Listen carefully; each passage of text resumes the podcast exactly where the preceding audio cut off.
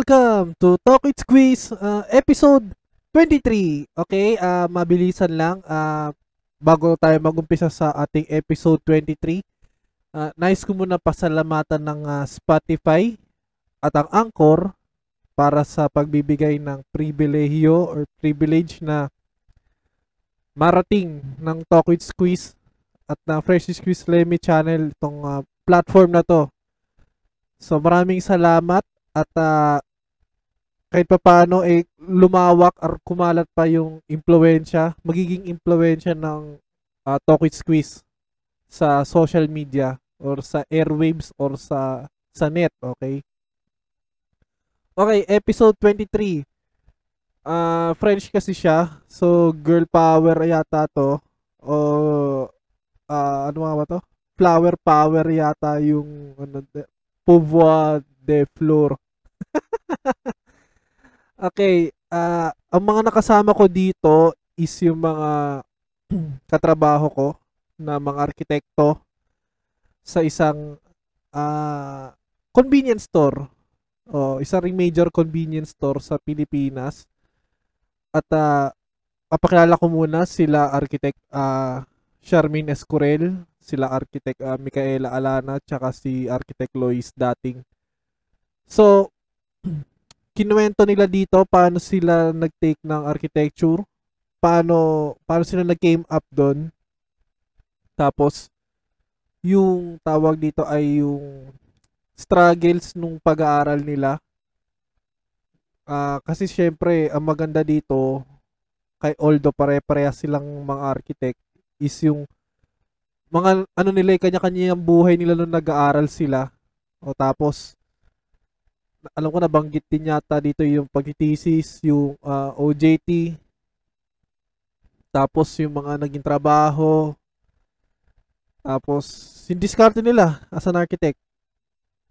So, sa tingin ko sa episode to ay sana ay marami kayong makuha or marami kayong madampot kahit papano. At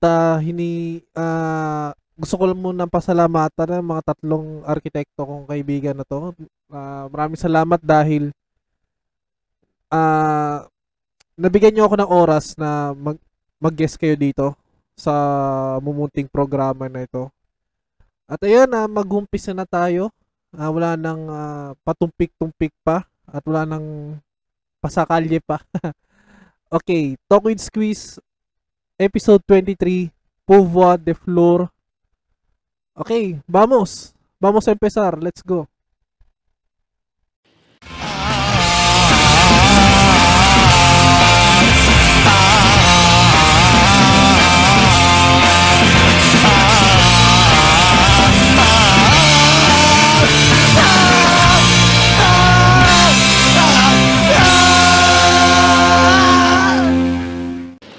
Ngayon, bago tayo mag-umpisa, ipapakilala ko muna ng ating mga panauhing pandangal sa araw na ito.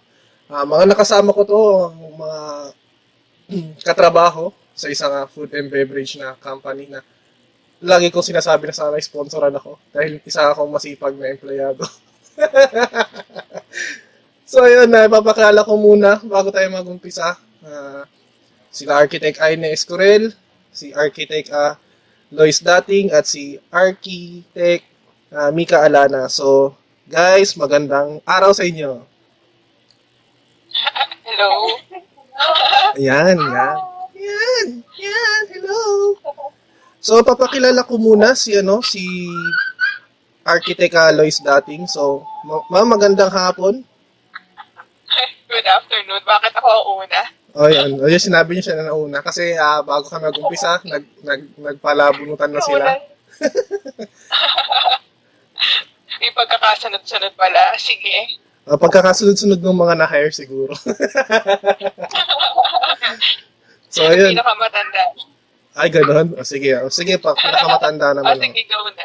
Isusunod natin si Architect Aine Escurel. So ma'am, magandang hapon, magandang araw. Wala pong palakpakan. Wala pong effects sa iba. Yan. So, pinakahuli, ang pinaka siguro bagong muse namin, si Architect. Bagong muse natin to. Misconstruction. Yun, misconstruction. So, si Architect Mikaela Alana. Ma'am, magandang hapon. Yoo-hoo! Hello! Magandang hapon! Yan! Woo-hoo! So, ano, ang pinaka-energetic sa amin na sobrang saya. Hindi ko alam ilang araw pa itong ano, aligaga na ano. Energy ba? Yun. So, ito kasi, talagang magagaling naman talaga itong mga to. At siguro, down to earth din talaga sila eh. Humble din, pero nakikita ko yung mga work output nila, sobrang galing din naman. So, kayo ma'am, umpisan ko muna bago tayo magpalitan ng kuro-kuro. Ito bang architecture talagang, paano nag-came up sa inyo na ito na talaga yung pinaka-nais kong course, ito na yung magiging course of my dreams. So, syempre, fourth year kayo nun eh, fourth year high school, as in totally wala talagang idea. So, umpisa natin sa iyo, Ma'am Aine. Ma'am, paano ka nag-came up sa ano? Paano ka nag-came up na ito na yung course na gusto ko? Pwede ba kang kwentuhan? Actually, hindi talaga siya yung first choice ko. Mm-hmm. Lagi naman eh. Oo. Ano kasi ako, frustrated teacher. So, gusto ko talaga is teaching course. Kaso, nung mga naghahanap na ng course, it's last minute na. Mm-hmm. Hindi na, wala nang entrance exam, ano na lang yung school na pwedeng tumanggap ng ng walang admission, yung mga ganun matatagal na process na schedule. Mm-hmm. Kasi yun, nagpunta kami dun sa school, na doon yung listahan ng mga course. Tapos, doon ako namili. Okay. Pero hindi ko na talaga parang elementary days pa lang ako. Mahilig ako mag-drawing ng mga. Bahay. Yung bahay. Mahilig kasi ako mag-imagine ng bahay, ng loob ng bahay. Tapos, meron kami kapitbahay na gumagawa ng miniature. Mm-hmm. Ang gamit niya is box ng sapatos. Tapos yun, nagpapagawa ko sa kanya. Nagkukuha ako ng box ng sapatos sa bahay namin, tapos magpapagawa ko sa kanya lagi. Ay, parang ano siya? Parang paper girl ko, gano'n. Di ba sa architecture ata may tawag dito, scale model, parang gano'n, no? Parang gano'n. Pero yung sa kanya kasi is papel lang gano'n. Parang gano'n. Okay. Pero hindi ko pa kasi siya alam na architecture siya gano'n eh. Mm-hmm. Kasi nandun ako sa admission. Tinatanong ako anong course ko. Nasa listahan, architecture is A. Oo. Hindi ko na pinasa kasi ang daming choices. Yun na, pinili ko kasi nasa unahan. Okay. Syempre, yun nga, parang last minute na ba yan, ma'am? Last minute na yung pag-ano mo? Oo, last minute. On the day, nag-enrolled na rin ako. Oo nga pala. Ano yun, ma'am? Nag-ano ka pa? I mean, isang school lang talaga napuntahan mo na for pag-entrance examan mo? Hindi. Meron naman, nag-exam. Pero, hindi ako pinag-enroll kasi nun parang exam na ako na exam. Tapos, hindi pa ako pinag-enroll ng nanay ko. Oo. Yung time na yun, siya yung kasama ko. Doon ako nakapag-enroll kasi kasama ko na siya. Kasamang maghanap ng eskwelahan. Okay. Oo. Okay. So, yun. Maraming salamat, ma'am, sa inyong makapagdamdami na pag-open up. So, isusunod muna natin yung susunod muna natin si Architect Lois. So, ma'am, kayo po bilang isang respetadong arkitekto. Ma'am, paano kayo nag-came up na ito na yung kurso na Kasi, FYI, kasi parang nasa medical field ang kanilang pamilya. Tama po ba, ma'am? Yeah, ang kanda ko kung ba. Bale, paano ba? Ako kasi, parang, kung high school ka kasi, ang dami mong gustong nangyari sa buhay mo, ang dami mong plano. Oo. So, nung time na yun, wala akong idea sa architecture. Kasi hindi matunog ang course na architecture. Nung high school pa. So, may 4 akong pinag-examan na college na universities and sa apat na yun, iba-iba yung course na pinili ko. Oh, eh, pero may mga first year, second choice yun, ah. Iba-iba. So, yung iba-iba na yun, magkakaiba pa ng field. Merong about sa health, may about sa business, tapos may about sa food, may about sa, ayun, about sa archi. So, paano ako napunta sa architecture? It's yung last na university na nag-apply ako is may balak na akong course na kunin doon. Kaso, pagdating namin dun sa admission, nakapila na kami. Wala siya dun sa list ng courses. Hindi ako nagpanik naman. Nagpanik ako kung anong kukunin ko. Tapos tinanong ko yung mga friends ko, ano kukunin yung course? Ay, ako kukunin ko architecture. Oh, wow. Ang ganda pakinggan. Ang ganda pakinggan niya. Tapos actually, hindi ko siya pinili dahil sa yung mga kasama ko is yun yung pinili. Naisip ko nung time na yan is, kapag kinuha ko tong architecture is, mabuhay yung mga visions ko nung bata. Kasi doon nagsisimula, di ba, lahat yun? Doon nagsisimula yung mga dinat. Eh, mahilig ako, nung bata ako, mahilig ako mag-drawing din, katulad si RTI. Mahilig akong maggaya ng mga floor plans sa mga brochures ng subdivisions. Tapos naisip ko, baka kailangan ng buhayin ulit to. Kasi nawala siya during high school.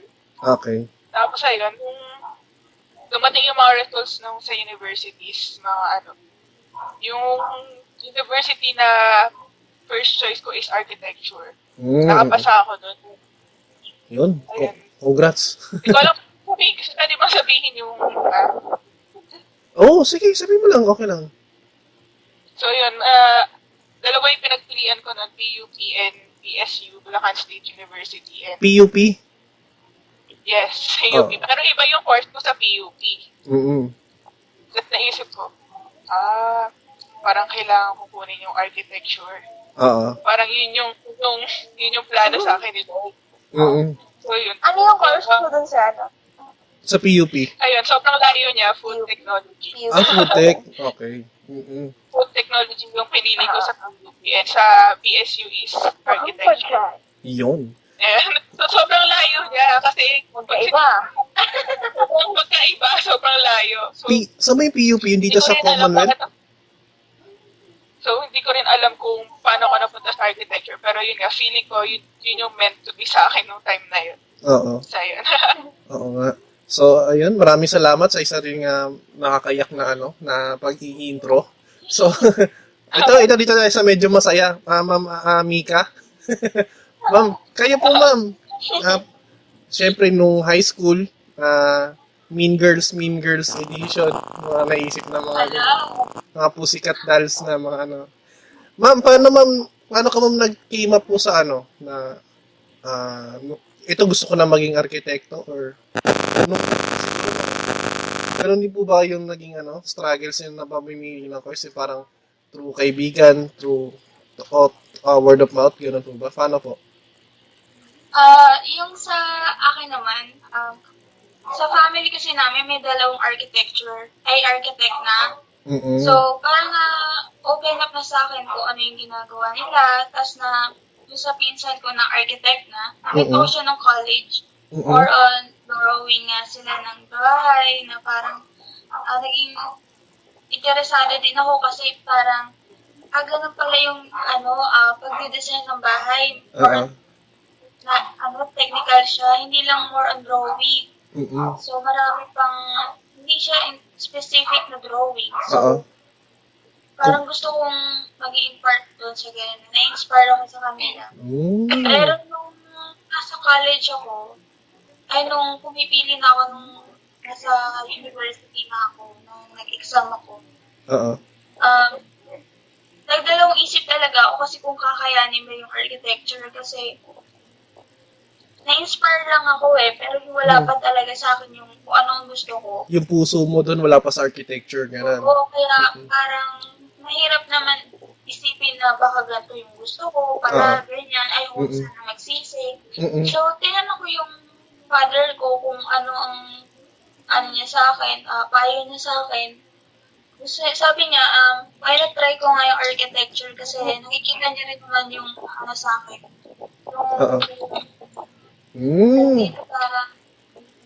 Parang kaya ko naman siya. So, yan. Doon lang, doon din sa time na yan na nag-exam ako, doon lang din ako nag-decide na architecture. Okay. So yun, medyo iba-iba pa lang ano niyo, medyo iba-iba pa lang ang inyong mga struggles ng pamimili ng kurso, ano. So ayun, sa akin kasi aminado ako, ang first choice ko talaga. Isang school lang talaga ako sa Maniwal sa hindi, kaya sa hindi. Ang first choice ko is civil engineering. Second choice ko ECE, Electronics and Communications Engineering. Ngayon, ang ano naman, nakakatawa kasi doon, hindi ko siya napasa parehas. So, nakakayak yung feeling talaga ng akin. Na, parang, kasi nag-exam ako noon, December, ng graduating years ko ng fourth year. Tapos, siguro, dinamdam ko siya na malaman ko na hindi ako pumasa. Na pumasok na yung, sabi ko parang ang bobo ko naman. Ganun, parang ang down ko talaga, sobrang down. Eh siguro blessing in disguise, pumasa ako sa isang scholarship program ng gobyerno na ang kinikater niya is yun nga, science and technology. So doon that time pinapili ako nung nagkaroon na ng orientation doon kung saan eskwelahan ko gusto. Eh pinrefer ko talaga yung eskwelahan ko, yung TUP talaga kasi doon lang talaga ako tanging nag-exam kasi gusto ko talaga mag-aral doon.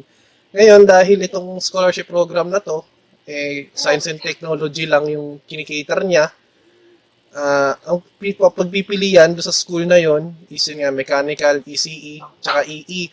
Ngayon, yung ECE kasi ng that time, mabilis mapuno, so wala nang slot. Ang meron, mechanical tsaka electrical. That time naman kasi, nung high school ako, galing kasi ako ng technical vocational school. So, nagkaroon na ako ng idea sa electrical. At dati kasi nung bata ako, na-curious ako dahil na-kuryente ako. Paano siya nag-generate? Kasi na-kuryente talaga ako. Ayun, parang... May nabuhay tayo. Oo, parang dahil sa curiosity na yun. Ii na talaga yung nagustuhan ko. So, yun, doon talaga nag-came up yun, yung akin. So, ito na... Baka pala sa TUP, sir. Ano na? Bakit nagustuhan mo doon sa school na yun? Ito kasi, nung nag-aaral ako, yung engineering kasi talaga yung pinakagusto ko. That time, FIATI kasi, siguro FIATI University, kung familiar kayo. Doon kasi nag-aaral yung lola ko. So, nung nalaman niya na gusto ko ng engineering, yun yung parang nagustuhan niya na i-reto sa akin. Ngayon, yung lahat kasi ng mga professor ng engineering, kahit sa mga school, lahat graduate yun ng FIATI. So parang nandun na yung pagkaakilanlan na sobrang ganda nga ng FIATI. Pero that time kasi, hindi ko alam bakit hindi ako natuloy doon. Siguro may napansin sila na hindi na nila inopen sa akin. Tapos, naging option pa doon yung Mapua. Kasi doon sa Mapua, isa rin talaga kilalang engineering school. Ngayon, may nagtimbre yata sa mama ko or sa amin na parang umikli yung year niya. From 5 years, naging 4 years, pero naging quart term. So, parang ang bilis ng pacing na from in a span of 3 months, parang may... prelim, midterm, tsaka final. So, parang ang bilis talaga. So, parang, kumbaga, parang fast-paced masyado yung pag-aaral. Parang hindi mo muna, kumbaga sa pagkain, parang hindi nalulunok. Ay, hindi na ngunguya muna bago lunokin. So, yun yung nangyari.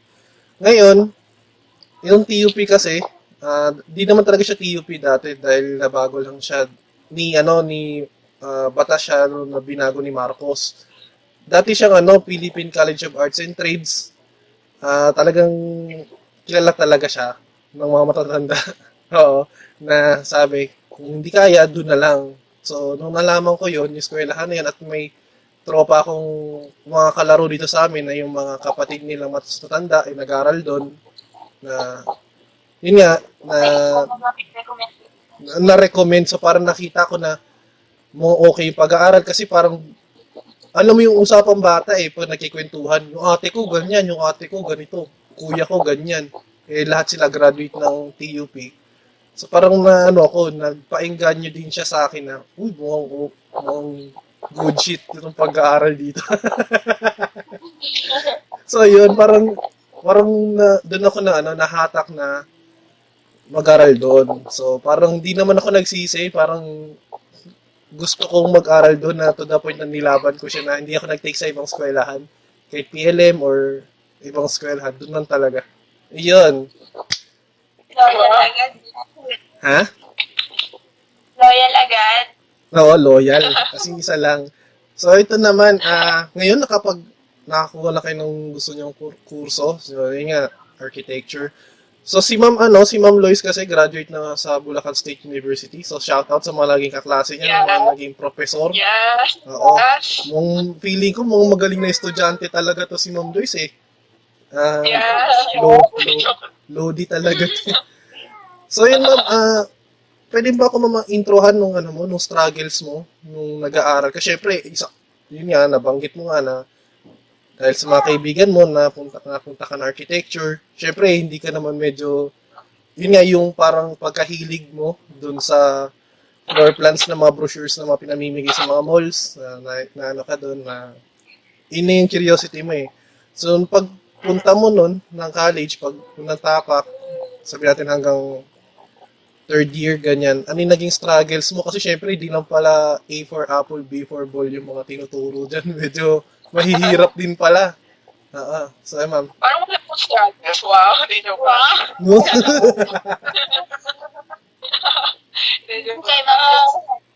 Kidding aside, wow. Kidding aside, marami talaga struggles kapag archi student ka. Although, lahat naman kasi ng course talaga is mahirap. Lalo na kung depende talaga yun sa taong kukuha. So, lahat talaga ng course mahirap. Uh-huh. Sa art, skills ko as art student is, firstly, wala akong family or kakilalang architect or nag-take ng architecture. Uh-huh. So, yun yung siguro isa sa magiging struggle ng mga kukuha ng architecture na wala silang kakilala. Kasi una yung gamit, wala kang mahihiraman. Mm-hmm. Wala kang mahihiraman. Mm-hmm. Pangalawa is wala kang mahihingan ng tips, wala magbibigay sa iyo ng advices kung ano ba yung ginagawa sa architecture. Tapos pangatlo, walang makaka-relate sa iyo. Oo, tama. Sa bahay, kung baga hindi nila alam yung struggles mo sa paggawa ng plates and all. Mm-hmm. And siguro yung isa pa is struggle ko rin as a student na nasa State University. Oo. Kasi kapag State University ka, hindi ganun kaganda yung facilities. Oo, tama. So yun, ayun yung struggles ko. And mahirap siya. May parang yearly. Sabi mo sa sarili mo na, hala, ayoko na, gusto ko nang mag-shift. Tapos darating ka na second year, third year, tapos iisipin mo na lang, ay hindi, tutuloy ko na kasi sayang naman yung mga nasimulan ko na. Tama. Sayang yung gamit ko, sayang yung drafting table ko. Tuloy ko na lang to. Hanggang sa makapunod ka na and all. And yun, parang wala lang din yung struggles na yun kapag nakumpleto mo na lahat ng subjects. Yun. Although mahirap talaga siya and kakain ng malaking pera. Oo, tama. Kung investment siya ng parents mo sa'yo. Yun yung mga naging struggle ko rin throughout the 5 years. Oh, bukod sa sleepless nights yan. Talaga yan. So, yun. So, ikaw naman, Ma'am Mika.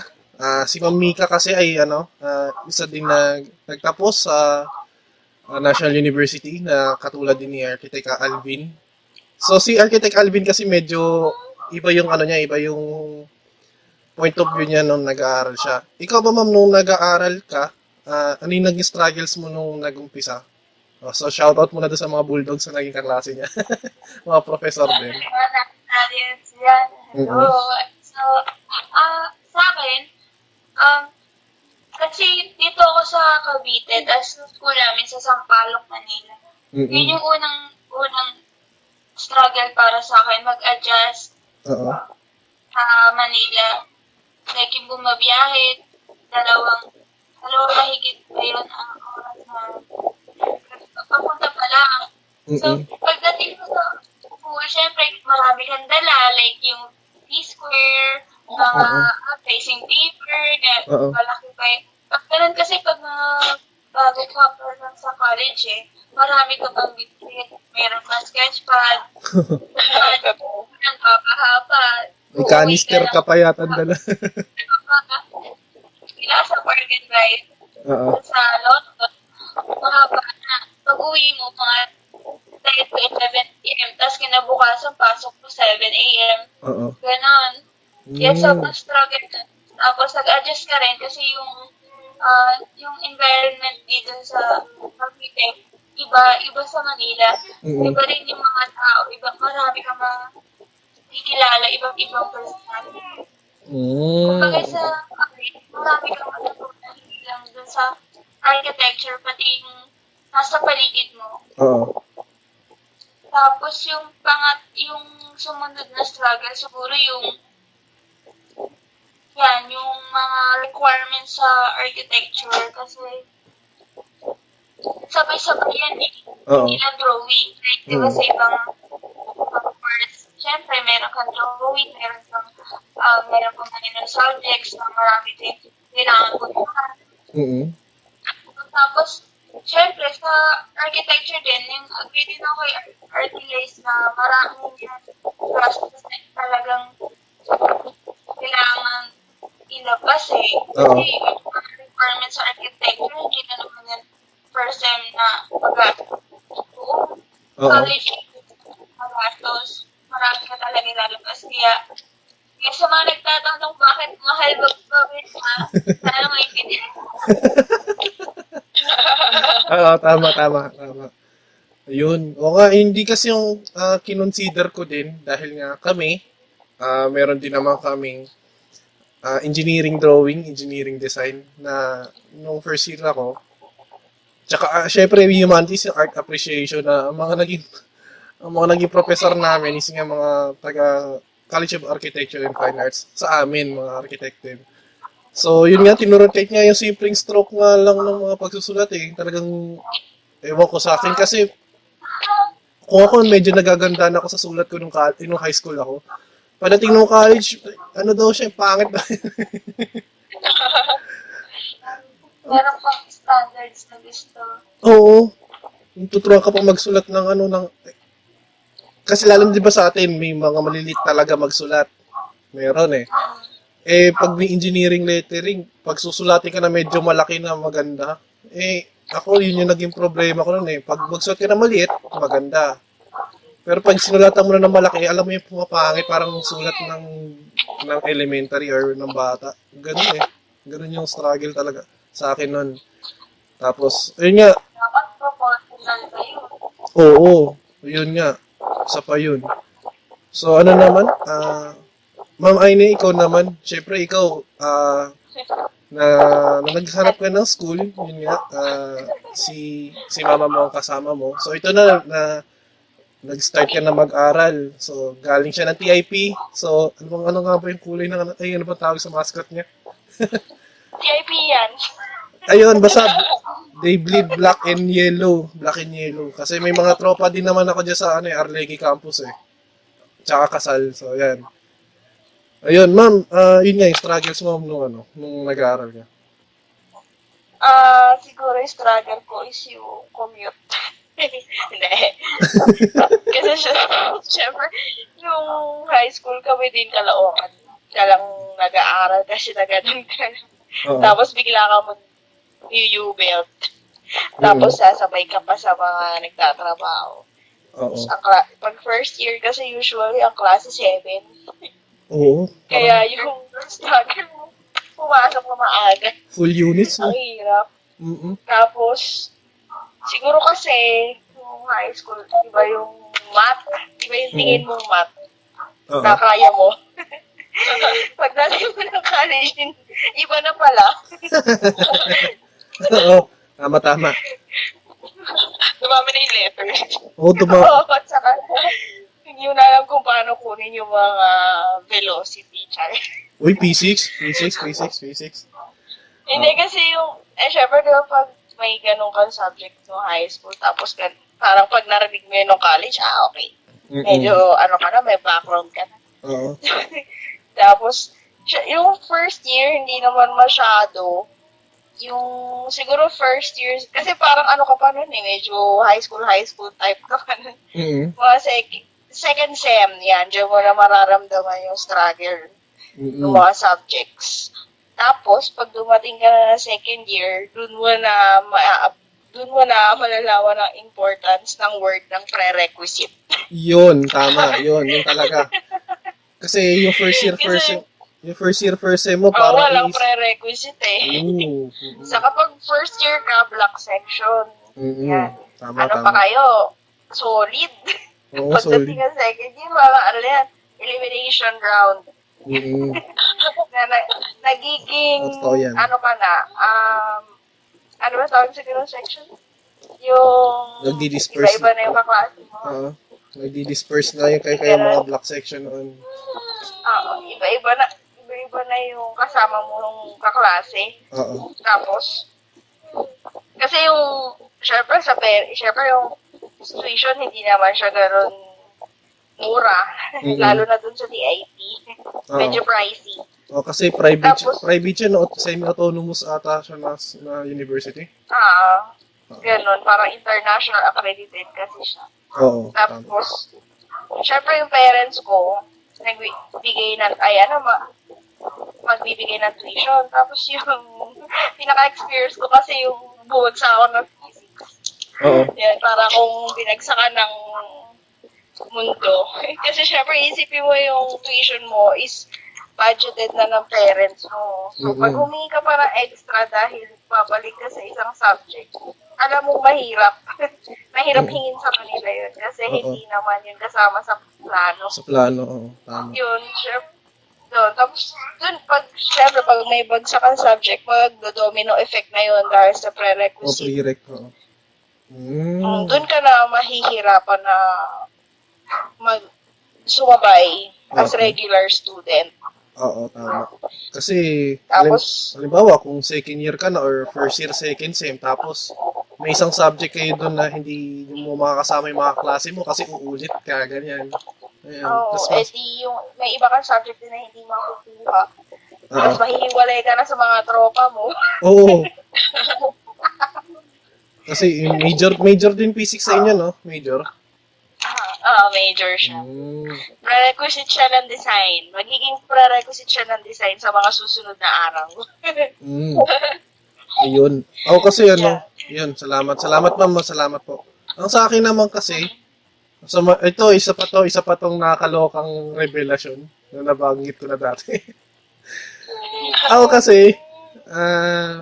Umasak, no first sem ako, syempre, nanibago ako dahil nung high school, sabi natin yung algebra, yung geometry, yung trigonometry, na natatakal siya ng isang school year. So, nung college kasi, isang sem na 5 months. Ngayon, yung first year ko, nagsabay yung college algebra, tapos yung plane and spherical trigonometry. Bumagsak ako parehas doon, 5 talaga, as in, ito talaga, parang sabi ko, ano ba itong nangyayari sa akin? Parang tinatanong ko nga yung aking existence nun, kung tama ba yung mga pinagagagawa ko. As in, depressed talaga ako nun. Kaya talagang maging suki ako ng summer para lang makahabol. So, may mga naging kaklase ako from iba-ibang course. Siyempre, nag-uso yung nagpapa-open ng subject eh. Minsan may magiging kaklase ka na sobrang tatanda na kasi may mga mga binalikan din silang subject. May magiging kaklase ka sa ibang course, ibang colleges, ganun. So parang naisip ko noon na yun yung talagang isa sa malaking porsyento ng college life mo na yun nga. Kasi although nakukuha ko yung walang mga prerequisite na mga subject, pero yung mga ganon, dahil major na math yun. Ayun talaga, ang sakit. Mahirap pa ng math. Oo, yung pa, isa pa yun, yung algebra, may kasunod pang advanced algebra pa, pero parang, iba yung mga masakit doon. Pero ang sa akin naman, ang kinagandahan ng pagsasummer, kasi walang maingay, walang makaka-focus ka lang doon sa ano mo. Tsaka parang ano siya, sa akin kasi, nung nag-aaral ako, di naman ako mahilig sa mga outing-outing pa nun. Kaya okay lang. Yun. Yun kasi yung summarization nung ano yun, nung struggles niya sa pagiging estudyante. Ngayon, ano ba nauna sa inyo? OJT ba o ano? OJT o thesis na? OJT muna, no? Sa inyo? OJT. Ayun. So si ano muna, si Architect Mika. Ma'am Mika, pwede po ba ako ma-introhan ng OJT days mo? So nung kasi teacher required sa school namin na mag-OJT. Pero ako, sabi nga, summer, so nag-try ako mag-ikuha ng OJT. Diyan sa San Sebastian. Oo, San Sebastian, okay. Basitica, ano siya, restoration siya. Yun yung gusto kong gawin talaga. Quiapo? Yung more on the stage po. San Sebastian sa Quiapo, Bilibid Viejo. Ayos. Ano siya, foundation siya eh. Private siya. Ang nagpo-fund sa kanya yung US Embassy tsaka yung Recoletos, mga pare. Ang ginagawa namin doon, research, tapos site scaling. Dahil kailangan namin document yung buong yung simbahan, which is yung San Sebastian Basilica, all skin. Dito lang sa buong Asia, so lang yung all skin. Tama. So sabi ko po, kasi tanggap ako dun sa OJT na yun. Kasi hindi lang yung experience yung makukuha ko eh. Yung bagong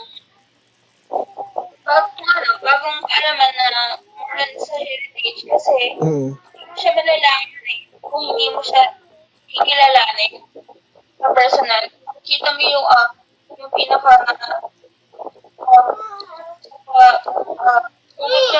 kung ano na siya, kung ilang taon na siya dito sa Pilipinas, kung ano nangyari sa ngayong na to.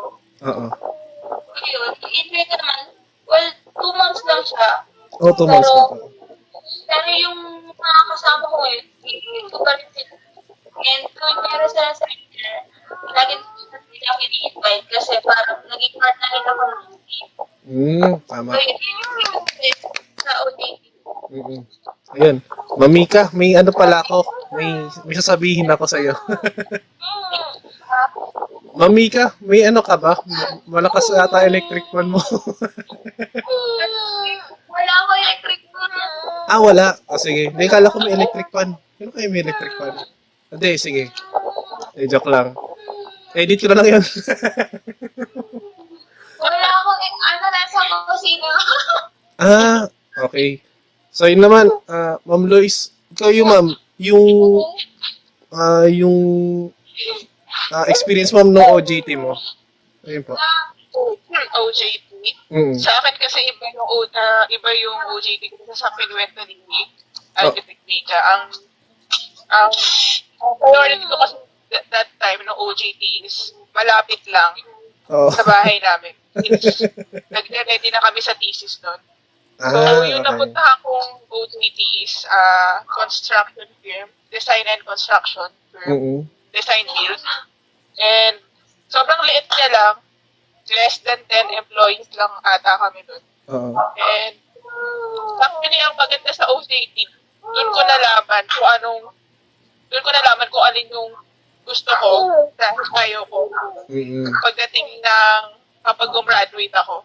Kumbaga, experience ko nun is parang doon ko nalaman na ayoko ng field na to. Parang ayoko mag-design ng residential kasi hindi ko siya nagustuhan kunin nung OJT ko.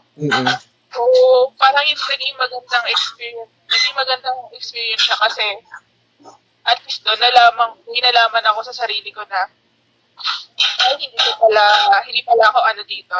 Hindi ako para dito. Para sa design build firm. Kaya siguro pagdating ng nag-work na ako, talagang pinili ko na yung gusto kong kapuntahang company. So parang yun yung parang the more na may ka-experience ka kasi, the more na malalaman mo kung ano ba talaga gusto mo. Since sobrang daming field kasi sa architecture na pwede mong pag-majoran. Napakalawak yata ng architecture, no? Oo. The more na ma-experience mo yung mga bagay-bagay, para nababawasan yung options mo. Tama, and habang nababawasan yun, dumarating ka sa point na, ito pala yung meant sa akin. Ito yung meant to be sa akin. Ito pala yung gusto ko mang i-major sa architecture. So, yan. Magandang blessing din yung OJT kahit medyo struggle yung 1.5 months na yun. Pero ano rin ba kayo? Sorry, Ma'am Mika, pares ba kayo na 240 hours yung OJT niya? Ano sa'yo? 240 hours din ba yung mga OJT nyo? Oo, ganun din sa 1.5. Oo, 1.5. Oo, kasi may ibang OJT parang 300 hours minsan, isang sem, may ganun eh. Sa akin, summer lang eh, that time. Oo, summer. Pero dun lang din sa inyo, ma'am, yung walking distance lang sa inyo. Oo, sobrang walking distance niya lang. Naku, pero di ka na-relate yan. Para lang kapag ready sa thesis. Kasi ayoko ma-stress that time sa pagbiyahe-biyahe. Kasi karamihan nung iba, ang pinipili nilang company na pag-uutitihan is yung mga kalalaki talagang company, yung mga kilala talaga. O yung mga palafox, ganun. Oo, kumbaga, willing sila mag-apartment that time. Grabe to. Wala akong energy for that. Pero wala akong energy for that. Sabi ko dito na lang sa malapit. May matututunan pa rin naman ako. Iba talaga si Ma'am Lois, no? Talagang critical thinking talaga siya, no? Critical thinking. Kailangan niya matututunan. Maraming factors to be considered, eh. Maraming factors, eh. Kailangan iti-take notes lahat, eh. Oo.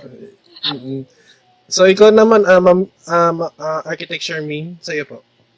Sharmin. Aine pala, sorry. Sa mga mag-search. Ayun, wala po. Sharmin. Iba po, may expo yung pangalan niya. Okay. Akin, kasi unang OJT is nakuha ko dun sa yung kilalang architectural company talaga siya. Na, pwede mabanggitin? Sige lang. Sige. Jonathan Gunn. Okay. Narinig ko. Pero hindi ko siya tinuloy kasi ang dami namin doon nag-OJT. Siguro 3 school kami doon na ang dami namin na sa dami na nag-OJT. Hindi na kami nabibigyan ng manggagawin.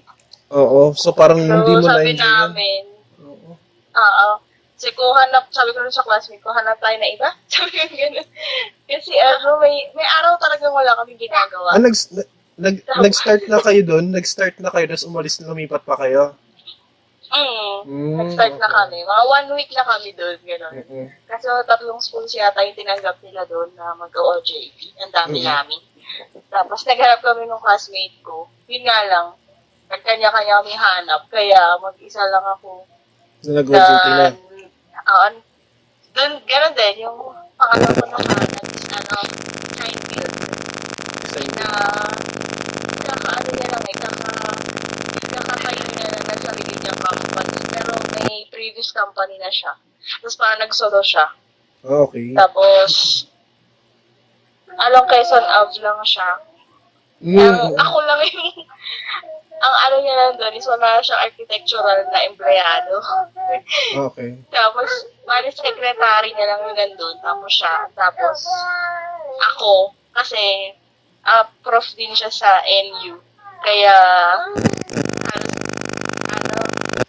doon din siya kumukuha ng mga mag-o-OJT rin yata sa kanya. Ah, okay. Baka kilala ni Mika yun eh. Architect din, no? Architect.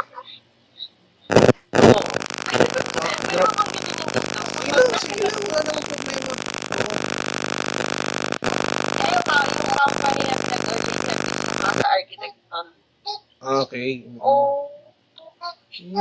Tapos,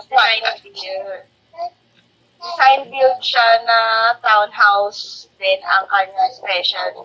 Townhouses, saka, okay. Retail. Mga bookstore. Maliliit lang na retail na. Maliliit. Tapos, ang una niya sa akin pinagawa is QS. Hindi ko okay. Pinawa ng QS. No background ka pa talaga ng totally nung OJT mo. Oo. Pero sabi niya kasi, nung una niyang parang nung una niya akong pinagawang QS is halata daw na hindi ko gamay. So binigyan niya ako na ibang ibang work. Yun. Ang ganda naman nung ko doon, nung experience ko kasi mabait, sobrang bait nung architect. Tapos, ang dami rin yung colleague na nagpupunta doon. Tapos yun, nag-share sila ng mga ideas. Okay. Kaya maganda experience. Okay. Pero ma'am, yung nung dun sa kay Jonathan yun ba, na ka? Nung lumipat kayo, na-credit yung hours na na-render nyo na doon? Hindi ko na kinuha. Kasi nagbalik ka uli sa zero. Back to zero. So medyo two months ka din, no? 2.5. Kasi may subjects ako noon. So ang pasok ko lang doon is hindi whole day. Mga 3 hours a day lang ganun. Kailangan ko mapuno yung hours. Kaya tumagal ako. Sinabay mo na yung OJT doon. Sa madaling sabi. Sa regular class. Pag may pasok, pasok ng OJT. Kasi na ako nun eh, yung hindi na fix yung schedule ko. May gabing-gabing subject na, yun nga, dahil salamat ma'am na open mo to. Nung college ba kayo, nagkaroon ba kayo ng katulad yan? May pasok kayo ng 7 to 9, tapos yung sunod na subject, 1 to 4. Sobrang laki ng vacant. Ako nagkaroon ako nun. Kayo ba, Ma'am Lois, Ma'am Mika, nagkaroon kayo? Siyempre. Sobrang laki ng gap. Kasi hindi ko makauwi kasi malayo yung bahay mo. Bahay. Sayang ko ako sa akin. Ito si Mika. Ikaw, Ma'am Mika.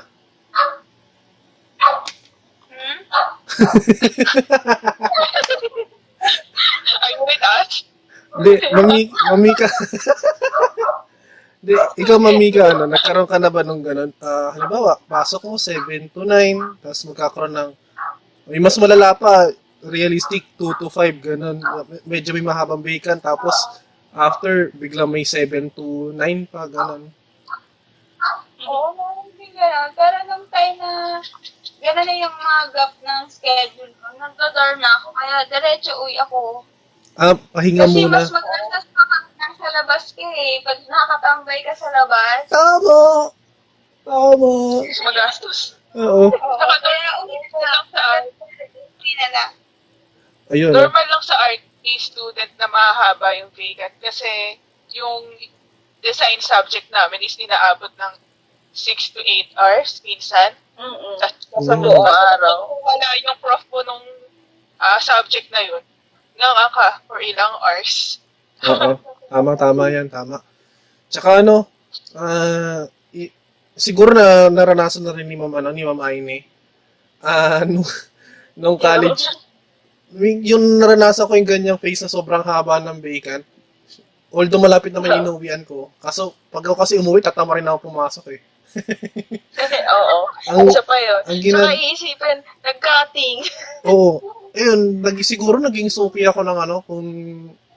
Hindi ko lang kung naranasan nyo, yung movie fiesta sa SM Manila na 25 pesos. Ayun, naging suki ako yan. Promise. Halos araw-araw, kahit alam mo yung palabas. Basta makatulog ka lang dun sa ano. Ayun. Yung mura yung palabas. Siguro naging yumaman din yung SM sa amin nun kasi laging haba ng bacon talaga, nakaka-urat yung yung paghihintay ng matagal, sobra. Pero nagtitipid ka na nga ng pera mo pero nagawa pa rin manood. Hindi ko alam kung paano mo nasusurvive minsan yung allowance mo pero nakasurvive ka naman. Oo. Pero siguro nung that time, hindi ako yung katulad nung karamihan na puro computer na hindi ako masyado ganoon eh. Ang ko naman namin, siguro sa mga naging barkada ko nung college, mas naman kami, yung galak naman kami, yung hindi mag-SM, mag-intramuros, magmumuni-muni, ganyan, mag-luneta, ganyan. Luneta. Oo. Luneta, ganun. Picture-picture, parang, di ba, parang, ewan ko. Mas gusto ko yun, yung naglalakad, kesa yung nagko-computer lang. Kasi, magko-computer din naman ako pag nasa bahay. So, pag ganung oras, hindi gumala na lang ako. Ayun. Ayun. Dami rin palang kalokohan ng high school. Pero, nung college. Pero sa tingin ko ito, si Ma'am Luisa ko, parang walang kalokohan ko ng college. Oh, wow. Oo.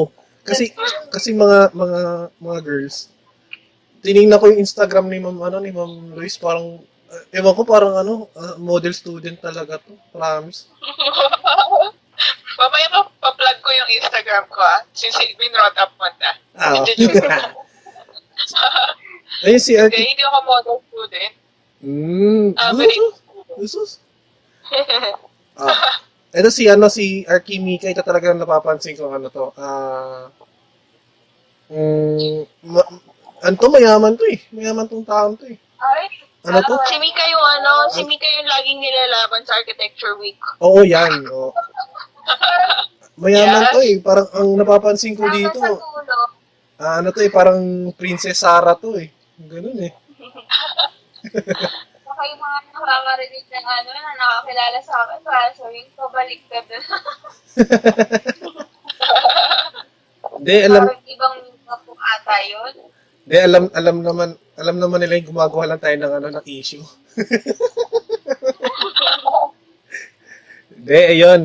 So, ito, ang most challenging part, yung nga thesis, kasi, introhan ko na lang. Sa amin kasi, 4th year, 2nd sem, title defense. So, kung ano yung ma-approve na title, next academic year, na 5th year nga, yun na yung gagawin mo, first sem, chapters 1, 2, 3, yun na yung mga intro, related literature na kung ano-ano man. Tapos yung 4, 5, 6, yung mga implementation, prototype, yun na yung second sem. So, kayo ma'am, ano yung mga interesting part ng thesis days nyo? So, start muna tayo sa kay Ma'am Lois. Ako na naman. So, thesis days, magulo kasi yung thesis days ko kasi ang mahirap sa amin is bawal kang umulit ng top project na nasa library na. Oh. Tapos ayaw mo. Bawal innovation. Yung innovation bawal. Oo, parang mga ganun. Ng nagawa na dati pa. Mm-mm. Eh kung nagawa na dati pa, parang ang dami nang nagdaan na students. So, sobrang tinitid na nung topics mo. And ang problema pa is, hindi yung gusto mo, yung mapipili. Oo, tama. So, sobrang dami kong naisip na topics nun. And, ang gusto ko talaga is, hospital. Kaso, sobrang nawalan ako ng inspiration nung ilang beses na reject yung mga titles ko. So, long story short, ang nakuha naming, ang naipasa naming topic is about sa tourism. Kung familiar kayo sa People's Park in the Sky. Saan yan? Tagaytay. Oo. Tagaytay. Ayun. So, yun yung naging topic namin. Ang maganda sa amin is tatluhan kasi kami, hindi individual. Oo. So, although sobrang gastos, kasi although malapit lang ang Tagaytay sa Bulacan, pero magastos siya. Not insult siya. Transpo. Oo. Pero malapit na yung sa amin. Malapit na yung site namin compared sa iba na yung iba nakarating pa ng Visayas, Mindanao, para lang sa thesis nila. Mm-hmm. And siguro mga naging interesting that time is since maganda yung site, na-enjoy ko siya. Pag-travel. Instant gala na din. Oo. Yes. Na-enjoy ko yung picture-picture. Mm-hmm. Yan. So, FYI, FYI lang sa mga nakikinig, magaling pong photographer to si Ma'am Lois. Hindi po. Huwag po kayo maniwala. Hobby lang po yun. Mm. So, yun, actually, nakakatuwa kasi sa thesis ng RT student is, may output talaga, mga makikita mo yung output in the end, hindi lang siya libro. Oh, okay. So, yung mga plans, minsan yung iba may skill model pa, yung mga drawings, mga designs. And, sobrang gastos lang ng mga boards na ipapaprint mo kasi sobrang lalaki na. So, ayun. Pero sobrang exciting and sobrang fulfilling kapag naipasa mo na siya. So, ayan, galingan yung mag-thesis sa mga incoming future architects. Yun. Parang naisip ko din, yung grupo niyo ba sa thesis na kayo mismo yung pumili o individual? Hindi ko pa friends yung nakagrupo ko. So, yun yung isa sa struggles. Yun yung isa sa struggles kapag hindi mo friends yung naging kagrupo mo. Although, maganda naman yun is, kapag di mo friends, magkakahiyaan kayo. Tama rin. So, yun yung isa sa positive side naman nun. Although, yun nga, maganda siya kasi nakakalabas ka ng comfort zone mo. Oo, tsaka kasi, parang totoo rin naman kasi na pag thesis kasi, lalo na pag wala kayong magandang output na, tas medyo papalapit na yung deadline, nagkakaaway-away talaga dyan eh. Oo, totoo yun. Nagkakaaway-away dyan. Oo. Kaya parang, kaya minsan natanong ko kung kayo yung namili. Kasi sa amin, although magkakaibigan ka, magtutropa din kami, hindi kami nagtatalo, nagiinuman pa nga kami. Kasi puro overnight. Nasarap na. Ikaw, Ma'am Aine, yung ano mo po? Sorry. Wait lang, Ma'am Lois. Sino po mo po? Hello? Ay, Ma'am Lois, okay ka? Okay ka lang? Yes, okay ako. Ayan. Si Architect Mika, tanong dyan ba? O, kasi... Yes. Ayun, nandyan na pala, sorry. Pakigalaw po yung baso. Kung nandito ka, pakigalaw po yung baso. Maramdaman namin.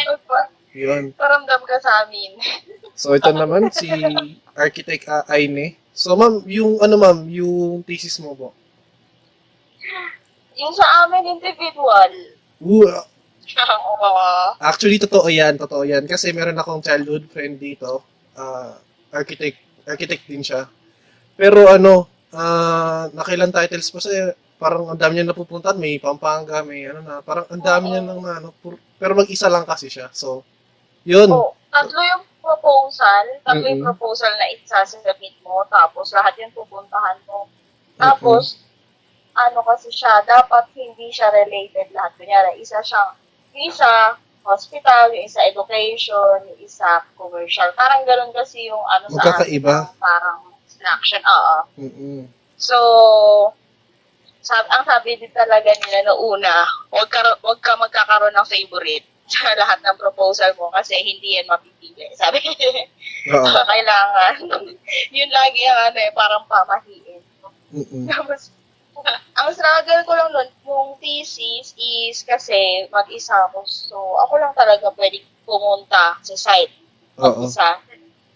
Kasi ang pinili ko nun is Cavite, Pampanga, saka isang ano ba yun?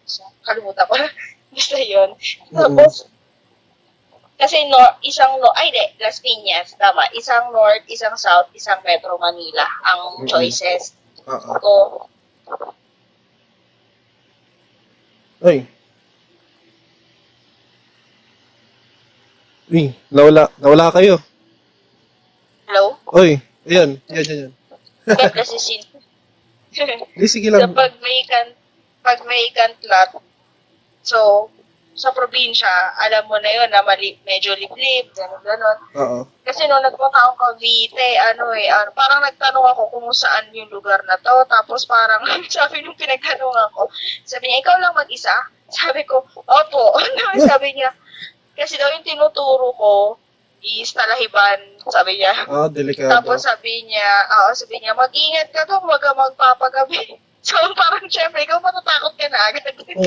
Sabi ko, okay po. Medyo polite ka pa sumagot. Sabi ko, uwi na ba ako? Sabi ko, pilitin ko po ba itong site na to? Parang gano'n. Kaya na-push ko naman siya, yun nga lang, buti na lang hindi siya pinili. Okay. And yung pinili, hindi ko alam kung may pagkasaatang. Nakita ko na yung future. Kasi yung binigay sa akin is yung TESDA. Parang yung kagaya siya ng TESDA sa Baytagig. TESDA Central. Pero gagawa ako ng TESDA Central sa Pampanga. Tapos, mga Clark yan, no? Mga ganong idea. Na nandun lahat ng courses na accredited ni TESDA. Tapos, ang ang vision ko set ko dati noon is makikater ko yung K to 12. Hindi ko alam kung ba't ko naisip yun. Kasi pag nagre-research ka, syempre mabubuksan mo na yung mga plano ng gobyerno. Parang ganun. Uh-huh. So, naisip ko rin ko 6 years ago, pero nababanggit ko na yung K to 12. Tapos ngayon lang siya in-implement. So, talaga pala may purpose naman yung gobyerno talaga. Parang hindi mo marirealize. Marami silang plano, yun nga lang, matagal ma-execute. Ganon. Kasi ang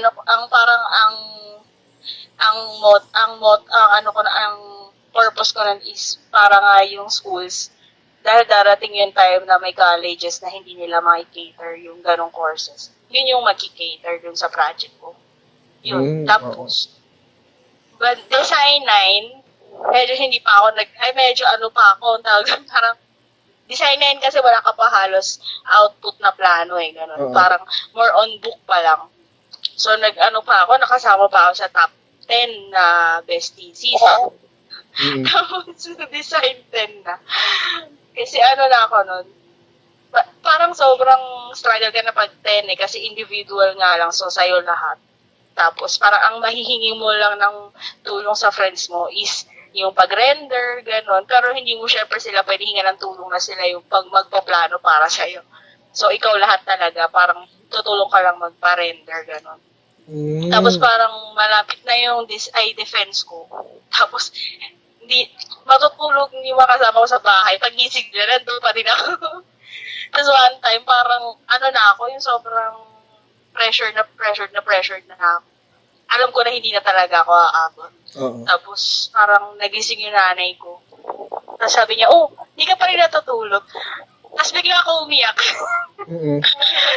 Sabi ko sa kanya, sabi ko, hindi ko na, sabi. Tapos parang medyo na-realize ko na yun na parang pang-architecture ba talaga ako? Naisip ko yun. Tapos sabi ko, hindi na ako aabot. Sabi ko, parang maalam na.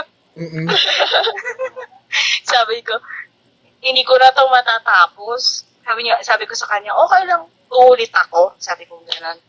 Kasi dagdag tuition na naman yun eh. Yun yung iniisip ko eh, magagastos na naman sila. Oo. Tas, pero hindi ka naman considered bagsak eh. Pag di ka kasi nagpasa is incomplete ka lang kasi nakaka-finals na lang iniintay sa akin eh. Meron akong prelim and midterm, so final defense na lang yun. So kung pag hindi, pwede mo sabihin sa advisor mo na hindi mo itutuloy, incomplete ka lang niya, pero hindi ka niya bibigyan ng 5. Yun lang yung maganda doon kasi hindi ko wala kang record na bagsak. Oo. Tapos natawa na. Supportive doon yung parents ko kasi natawa siya kasi umiiyak na ako.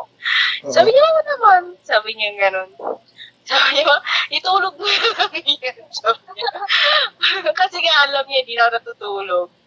Tapos, nangihiram pa ako ng laptop sa kaklase ko kasi ngayon yung may magandang render, gano'n. Kasi syempre dati hindi namin afford bumili ng laptop na maganda yung specs.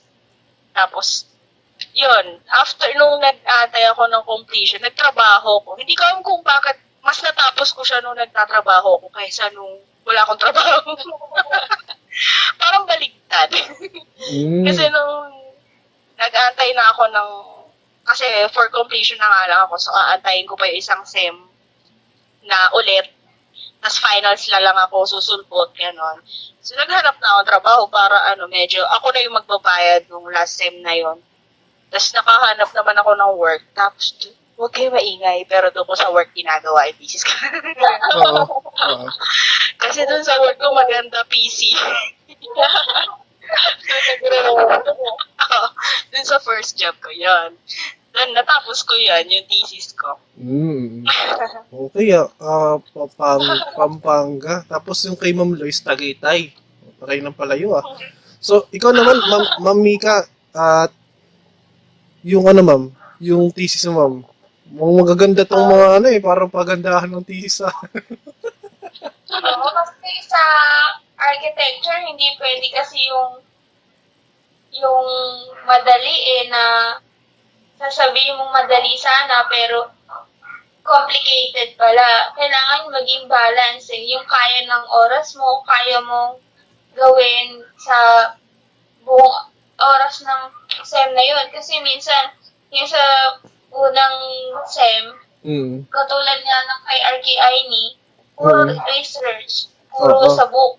Pero hindi na talaga nakakaubos ng oras kasi kailangan mo nga dumayo. Like yung kay Archie Lois, pupunta na ng iba't ibang site.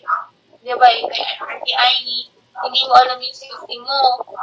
Kasi yung mga consideration ko na yun, pagsama-sama ko, syempre importante pa rin yung laging tip sa amin na dapat gusto mo yung thesis mo para magkaroon ka ng drive habang gumagawa ng thesis. So, ginawa ang pinili ko, 3 yan katulad din ng RKI, 3 yung proposals mo, tapos pipili yung advisor. Pero more on heritage or sa Manila, gusto ko yung more on development, adaptability. Kasi nakikita ko kasi na marami tayong facility, marami tayong structures na hindi nagagamit. Pero laki yung opportunity niya dito sa place. Like, dito sa Manila, puno siya, pero marami pa rin places na abandoned o kaya hindi maganda yung pagiging, yung use niya sa place niya, sa vicinity niya. So, naisip ko yung una, yung gusto ko nga, yung post office, adaptive reuse. Doon ko siyang postal museum. Postal museum, okay. Ganda na. Kumbaga, maganda yung loob na sa office. Pa rin yung, kasi di ba doon yung sa bandang Loton? Sa liwa sa Bonifacio. Yung consideration ko na sa time, malapit siya sa school. Pagkatapos ko ng site, pwede ako magpa-consult. Pangalawa yung gusto ko siya kasi heritage siya adaptive reuse. Sinong gumawa niyan? Parang kilala, Bernard. Juan Arellano, architect. So, ayun, masyado siyang interested topic siya kasi nung time na yun, walang nag-heritage sa college, sa batch niyo. Sa buong yung 10 saka 9, sa previous thesis, wala nag-heritage. Oo. Kaya parang mainit yung topic ko. Oo. Kasi puro heritage or consultant yung sa mga professors namin. Kaya takot sila mag-heritage kasi baka daw mag-isa. Kasi alam daw yun. Oo. Pwede inisip ko na lang na opportunity yun kasi mapagtatanungan ko sila. Galing ako po. Galing. Di, tama naman kasi di ba? Parang ano siya yung kay Mika, parang pabaliktad pala yung approach niya. Kung kinakatakutan yun dahil nga takot mag-isa, yung sa kanya, ginawa yung take advantage para mas magtanong. Galing mo. Oo, kasi parang pag tinanong si Mika, sasabihin niya, sa inyo po galing yun. O, di ba? Galing, idol. Saka saka wala akong kapareha, walang may pag-compare sa akin na bakit ganito yung kay ganito. Kulang ka ng ganito. So, ayun. Talagang pinush ko siya. Oo. Tapos yung mga, mga infos ng post office, lahat yan naka-record. Mm-hmm. Dahil heritage siya. Saka mataas yung level ng ano niya, ng cultural property na siya. Mm-hmm. So, meron na talaga siyang importance dito sa atin. Oo. Well, ganun nga yung taas ng level niya, pero kulang pa rin ang pansin yung heritage natin. Kaya doon na pumasok yung purpose ng thesis ko. Mm-hmm. Pwede pala to si Mika's National Historical Institute, no? Oo. Pero grabe din yung struggle dyan sa thesis na yan dahil nga wala nga masyadong gumagawa nun. Uh-huh. So, at that time, yung buong pagre-research ko, sa lahat ng tinanungan ko, ang madalas tanong, ano yung post office? Saan yun? Bakit yun yung thesis mo? Bakit luma? Ganon. Gusto ko bakit? Hindi siya nakaka-frustrate. Kasi, hindi ba nila parang simpleng logic lang dyan eh. Hindi magkakaroon ng mga bago kung walang credit sa mga nauna. So parang iniisip ko, habang gumaganda yung development ng isang lugar, dapat i-take consider din yung mga lumang lalo na, syempre yung mga gumawa niyan, katulad yung kay Burnham, yung dito sa kay Eiffel, dito sa sa tulay ng Quezon, dyan sa Quiapo, puntang Quiapo, puro magaganda kasi yun, hindi lang naalagaan, pero pag napaganda yan, na parang masarap din pakinggan na Manila or the Philippines was once Paris of Asia nga noon eh. Oo. So, parang maganda kasing mabalik yun. Ayun. Galing Mika.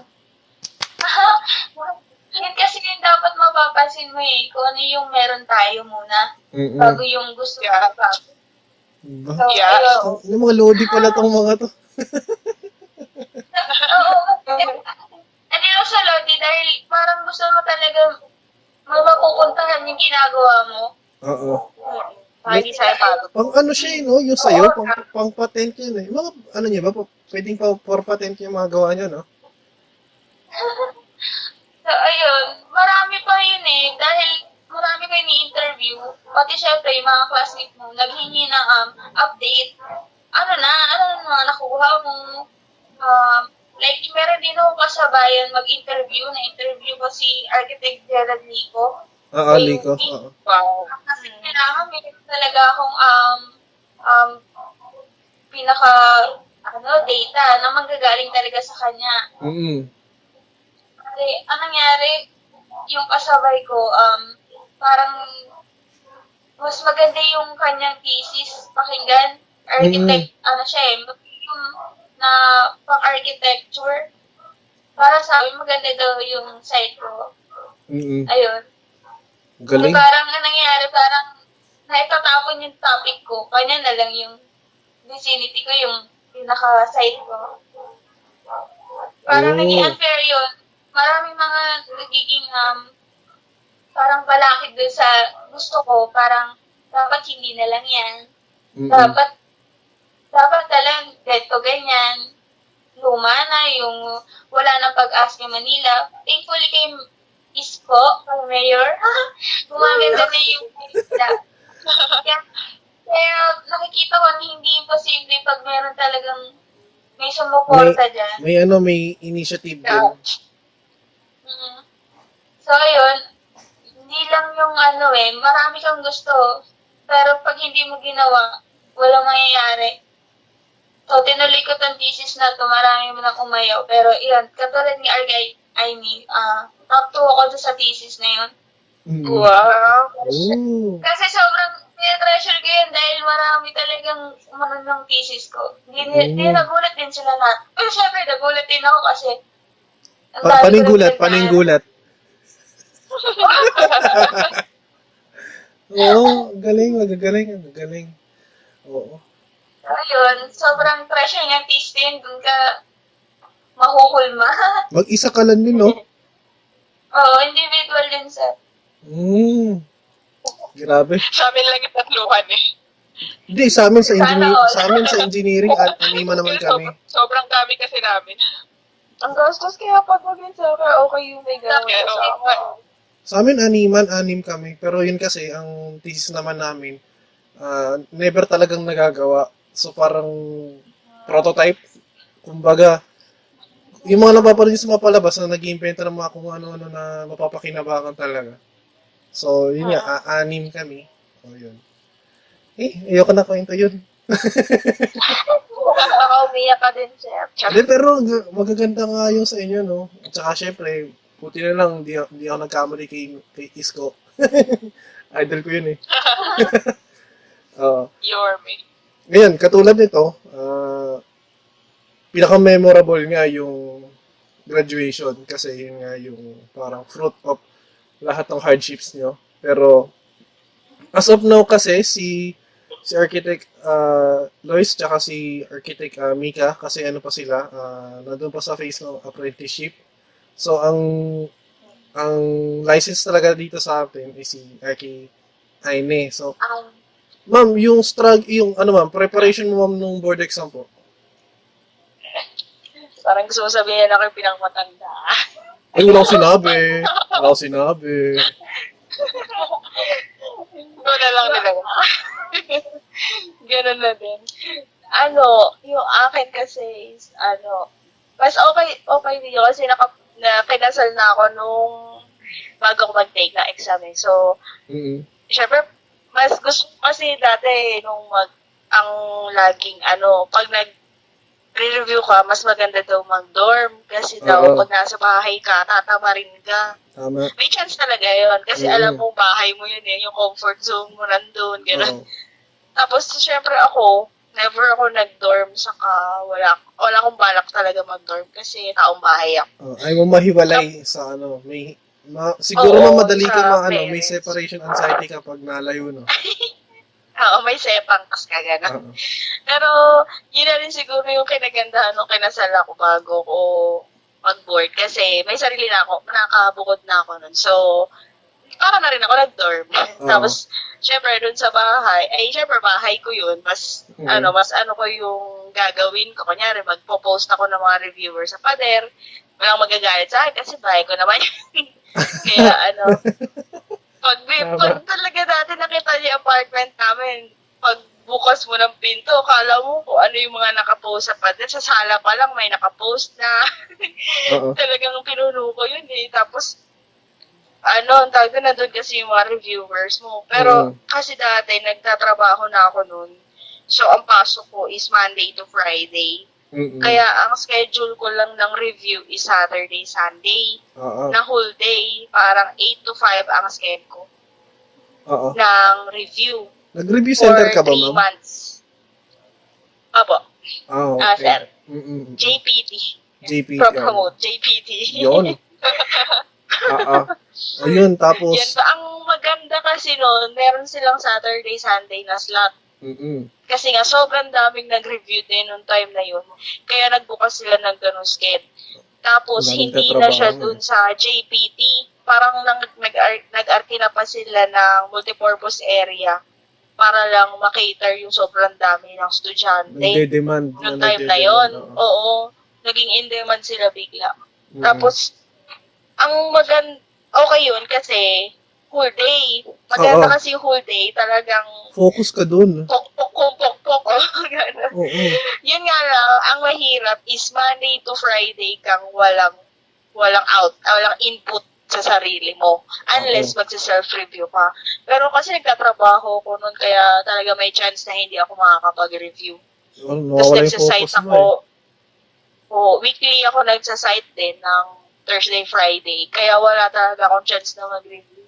Mm-hmm. Unless weekend lang. Tapos 8 to 5, sobrang nakakaantok. Ay, kasi hindi. Oo, siguro 1 hour break. Pero nakakaantok nga yun.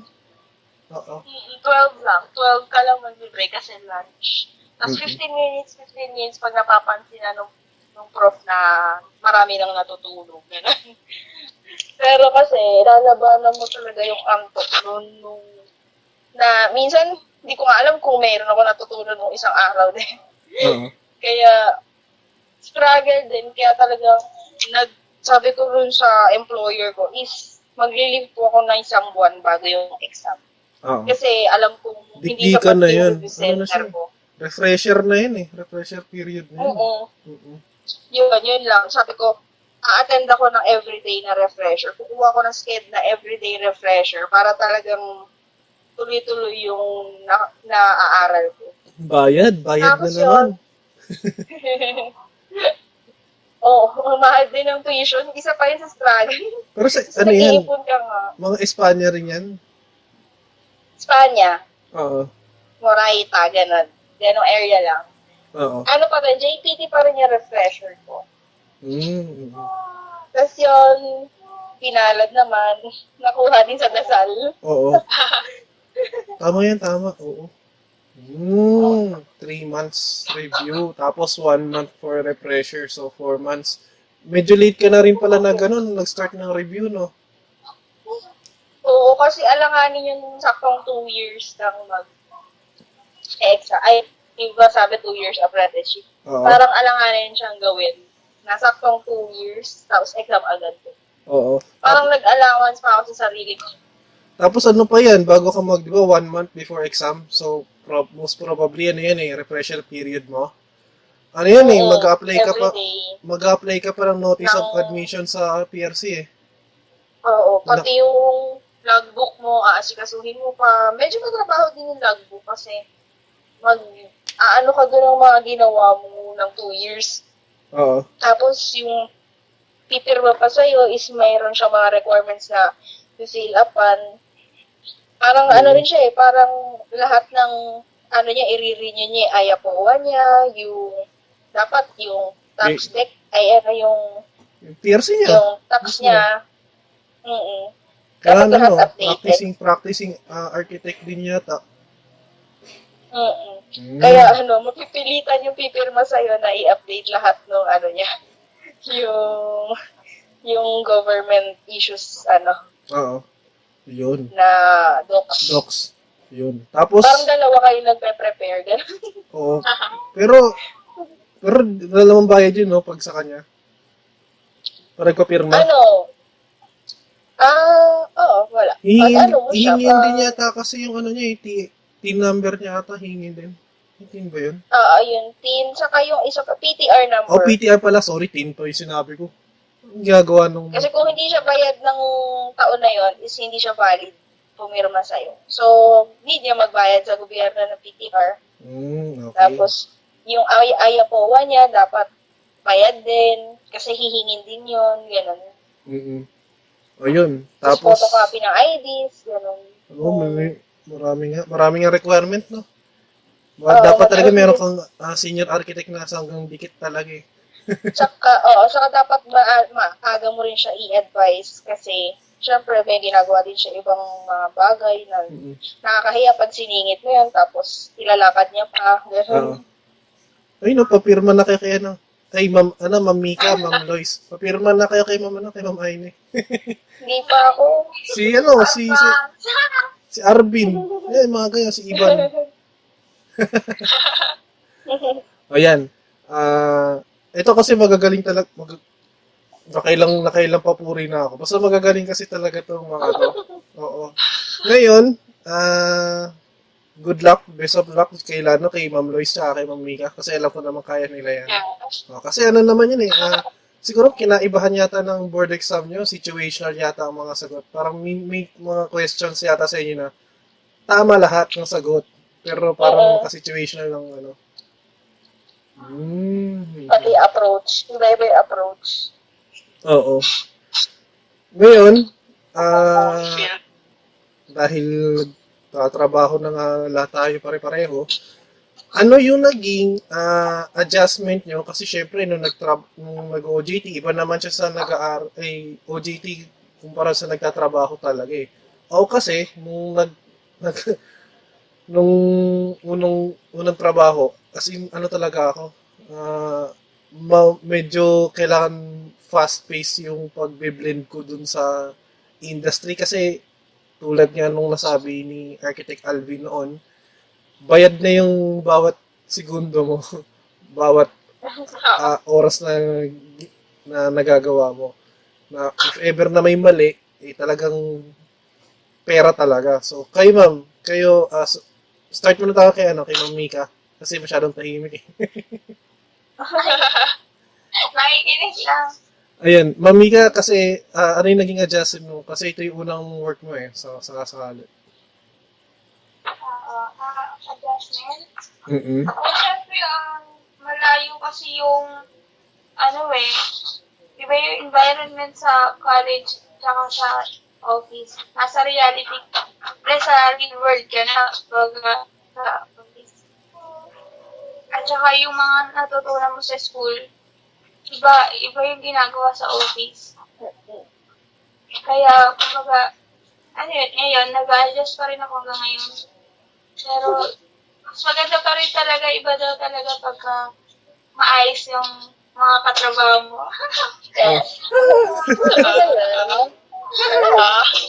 Talagang, hindi ba yun? Mukhang sila Archilize, Archie, seryoso naman kasi syempre, kung wala mag-guide sa'yo, wala rin, wala mangyayari sa walang improvement eh. Hindi ka makakapag-adjust, hindi ka makakapagtrabaho ng maayos kung hindi mo alam yung galawan sa office. Lalo na galawan. Galawan, iba talaga eh. Ginagawa tayo illegal ah.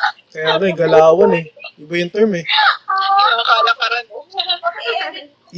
Okay yung, minsan yung sa words din, halimbawa, ang gusto mong tumbukin ni Ma'am Mika, process, yung workflow. Pero parang okay eh. Pero yung galawan, iba. May patagong ginagawa. Kalakaran ako. Yun kasi. Pero, ang maganda dito kay Archie Mika, parang, siguro noon, nakikinervyos pa siya noon. Pero ngayon, parang yung adjustment niya parang nakasabay naman siya. Siguro, yung higpit, tsaka yung proper communication natin mga designer, ganun. Kaya parang siguro nakablend agad siya doon. Ayun. Ngayon, si Archie Lois naman na talagang foundation na. Foundation talaga. Foundation. Ayun ma'am, kasi... pioneer. Nakadalawang ka. I mean, sa magdadalawang taon. Congrats ma'am. Yeah. Ayun ma'am. Anniversary. Oo. Palakpakan. Anniversary. Wala pa ako nung sound effects nung pumapalakpak eh. Kasi paparating pa. Ayun ma'am. Katulad yan, pagka-graduate mo, iba naman ang OJT mo nun eh, kasi parang real estate siguro yun, o residential. Sorry, excuse me. Tapos, ngayon, napasok ka sa ibang, na food and retail na, syempre, construction din.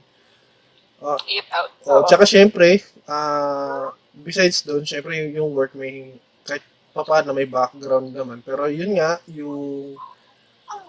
kung mga estudyante, mga ka-age natin ng katrabaho, kasama natin, like sa school, medyo okay eh, medyo makakasabay tayo, pero ito may makakasama tayo, matanda na, ganyan.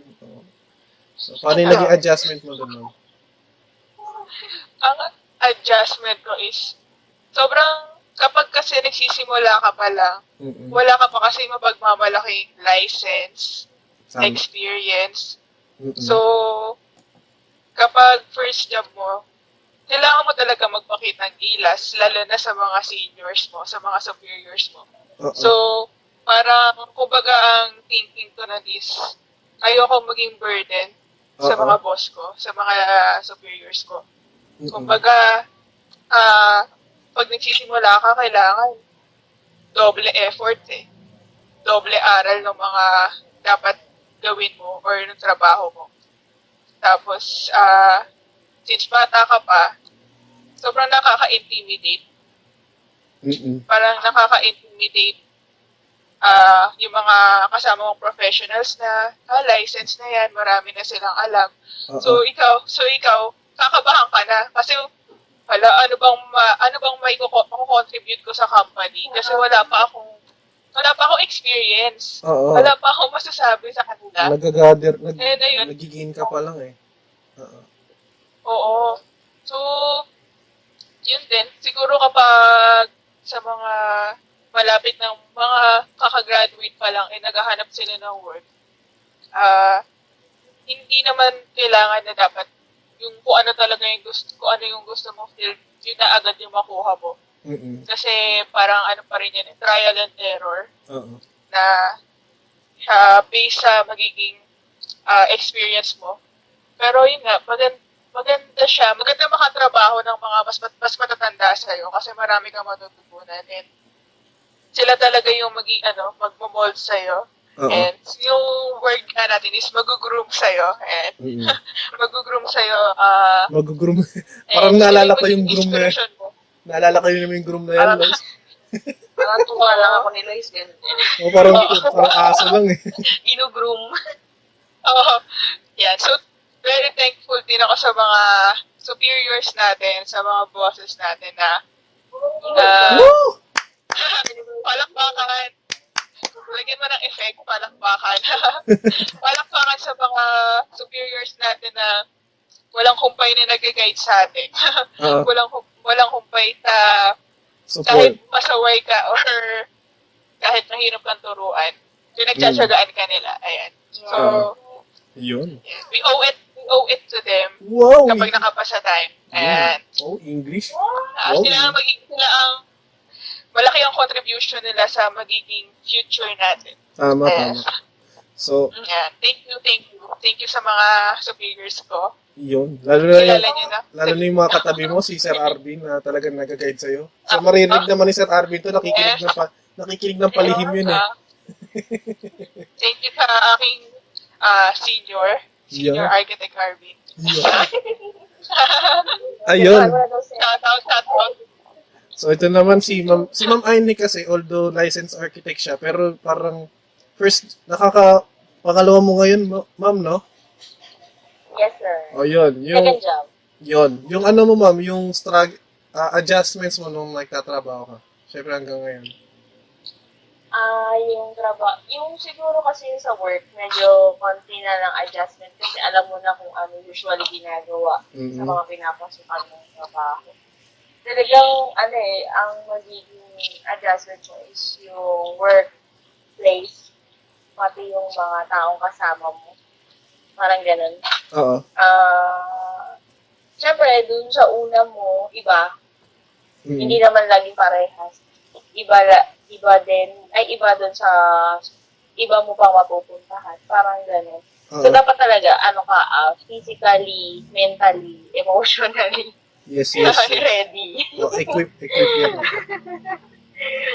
Kasi pag, medyo, alam mo, magiging chance ng kung magtatagal ka ba o hindi, parang gano'n. Yung magiging isa sa mga consideration ng pag-stay mo sa isang company.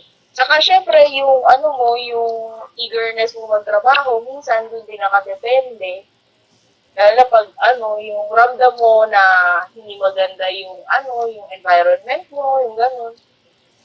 Pero dapat kasi parang i-ready mo maging kaya mo mag-adjust kahit saan. Kasi sa interview nga, di ba, tinatanong na agad yun, kung kaya mo ba mag-adjust sa working environment, gano'n? Ang sagot mo, di ba, sa interview, oo. Siyempre, dapat, ano na yun, parang pangatawanan mo yun hanggang, ano, hanggang pagpasok mo dun sa company. Kasi, ano eh, lalo na kung nagtagal ka dun sa previous mo, tapos, ano, may bago ka ulit, may bago ka na namang environment na mapupuntahan, talagang, ano yun, mga, parang kang ulit first job feels, gano'n. Parang, bagong-bago ka ulit. Parang gano'n. Kaya, dapat talaga, ano, ready ka. Saka, kaya mong makapagsabay sa, ano, sa mga nakakasama. Nang meron pa rin pag-alaw, gano'n, saka humble ka pa din, yung mga gano'n. Parang, yun yung talaga factor na, na magandang,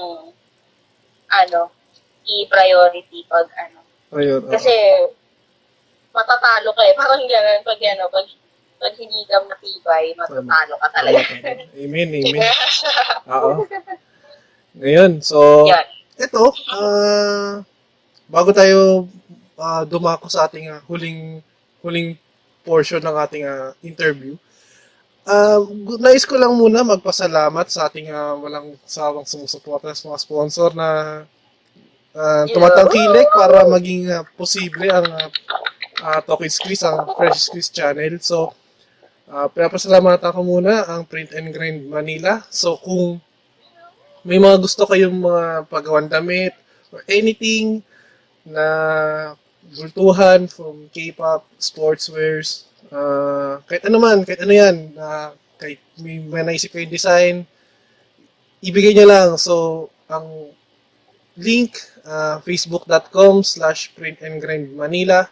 So, yun, Print and Grind Manila, born in Manila, live life with style. So, ulitin ko, facebook.com/printandgrind. So yun. Tapos, sa lahat ng mga nakikrave sa matamis, so, First Baker Silvanas, pinalamig na version ng Sans Rival. So, ako kasi, kinikwento ko pa lang yun.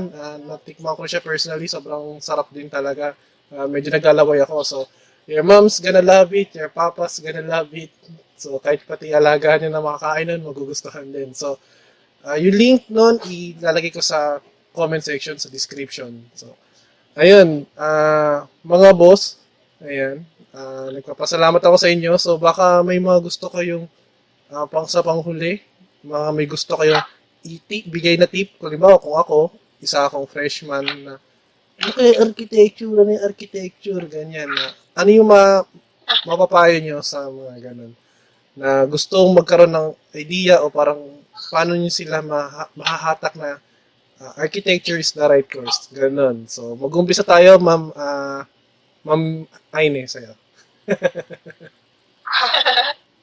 Siguro, parang dapat alamin nila na gusto talaga nila yung ginagawa nila. Mm-hmm. Kasi mahirap pilitin na medyo mahaba yung phase ng architecture kasi 5 years yun. Minsan nag-extend pa, nagiging 6. So, para lang para hindi nila pahirapan yung sarili nila saka hindi maubos yung pagod nila. Tama. Alamin nila na gusto nila yung ginagawa nila. Oo. Yan. No. Ako, makinig kayo sa mga mga ate. So, ikaw naman, Ma'am Lois. Wala akong maisip. OMG. Yun, wala na siya maisip. Siguro sa akin is, buhayin mo lang yung dreams mo. Nung bata ka, nung high school ka. Kasi parang yan yung foundation ng pipiliin mong career path. So, kung may hilig ka na dati pa, tapos along the way mo high school, nawala yun bigla. Baka siguro na-visit mo lang and doon mo malalaman kung ano po talaga yung gusto mo by the time na magka-college ka na. And ayun nga, Huwag kang magpapapressure sa mga sinasabi ng iba na. Kunin mo kasi mataas sweldo dito. Marami kang makukuha ang trabaho dito. Scam yan. Pero ang masasabi ko, ang masasabi ko lang sa mga kukuha ng architecture is hindi malaki ang ano dito. Hindi kaya yaman sa architecture. Ayan. So, na-realize ko siya during third year college ko. Doon ko lang siya na-realize na walang pera sa architecture unless na lang magiging star architect ka in the future. So, huwag mong pipiliin ang architecture kung yun lang yung goal mo is kumita ng malaki. Mm-mm. So, yun. Wag yun kasi mababurn out ka eventually. So, piliin mo siya kasi yun yung passion mo. Yun. And yun talaga yung sinasabi ng puso ko. Yeah? Yes. Ma'am Lois. Ayos. Naiyak ako. Ayun. Mag-sound effects ka din ako umiiyak. O, grabe, inuto. So, yun. So, ako po yung host. Ako na inutusan. Hindi, tama naman yun. Yun nga, kung... Parang sa Three Idiots nga lang din yan. Si Farhan tsaka si Raju pinagtitake ng engineering. Pero sabi nga ni Farhan, dahil gusto niya photography, kahit maliit ang sahod, passion niya yan. So, doon siya masaya. So, yun nga, kung nasan nga yung kasiyahan, sundin nyo lang. Kasi, eventually, kikita ka din naman sa passion mo eh. Pero, mahirap kasi gumalaw, katulad niya nung sinabi ni Architect Sharmin, na mahirap na kung pera, mahirap ipilit kung hindi mo nang pala gusto yun. Parang relasyon lang yan. Hindi mo lang ituloy kung hindi rin pala healthy. Nakikita mo eh. So, ayan naman, si Architect Mika na sobrang ganda ng thesis na parang, na-open sa akin. Award-winning yung thesis. Pang-Europe yung mga datingan eh. De, joke lang. Ma'am, baka may re-recommend ka katulad ko na isa akong freshman.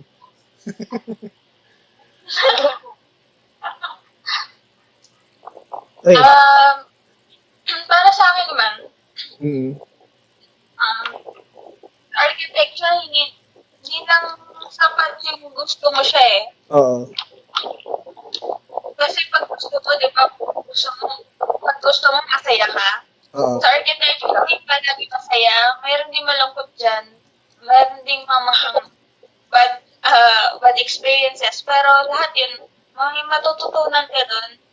Doon ka mas magiging, mag-mold ka as a professional architect, siguro, gano'n na. Kasi, ang time matututo eh, sa experience. Oo, tama. Kapag maganda ba yan o masama, or yun lang. Dapat gawin mo yung magkaroon ka na, meron kang goal, dapat meron kang purpose palagi sa ginagawa mo. Yun. Yeah. Grabe. Ayun, so, ako, nagpapasalamat ako ng mga nakasama ko itong dalawang to. Buti ang tatlo to. Napilit ko sila eh. Buti nga, may mga naniniwala pa sa akin. Akala ko ba yan to, sir? Hindi, kidding aside. Akala ko ba yan to, sir? Bayad ba? O sige, okay, maganda. Kaya pumayag ako. Pag kumita na to. Send na lang sa account. Ayun. Maraming salamat sa inyo sa pag-guest nyo. Sana hindi ito yung huli kasi alam ko may mga minaplano pa ako na pag-usapan na maganda may kasama kayo. So, ayun. Baka may mga gusto kayong pasalamatan, batiin, mga may gusto kayong i-plug. So, mag-umpisa tayo sa pinakabunso kay Architect Mika. Yes. What's up? Binabati ko nga po pala yung mga... Parang naano sa bano, sugod na ako yan. Oo. Nagkita po ko sa vlog po niya. Basta keep safe lang, yun lang. Bawal lumabas. Yun lang yung bati mo. Yung gusto ko salamatan. Siyempre, unang-una kay Presley, kay nag-vlog na to. Sobrang thank you na interview mo ko dahil nag-include mo ako dito sa iba mong topic. Thank you. Yun. So, ano talaga si Ma'am Mika? Man of few words talaga. So, si Ma'am Lois naman. Sa akin, pinapasalamatan ko yung host nito, Engineer Lep. Thank you sa pag-invite. Hindi po ako engineer, isa lang ako, podcaster. Word to pop. Tapos, kunin ko na rin yung opportunity nito para magpasalamat. Magpasalamat sa mga seniors ko sa company natin. Ayun. Pwede mo magsabi ng pangalan? Oo, sige lang. Go ahead. Walang problema yan. Ayan. Papasalamat po ako sa mga nag-guide sa akin sa 2 years ko. Architect Arvin. Yes. Yun. Palakpakan. Yes.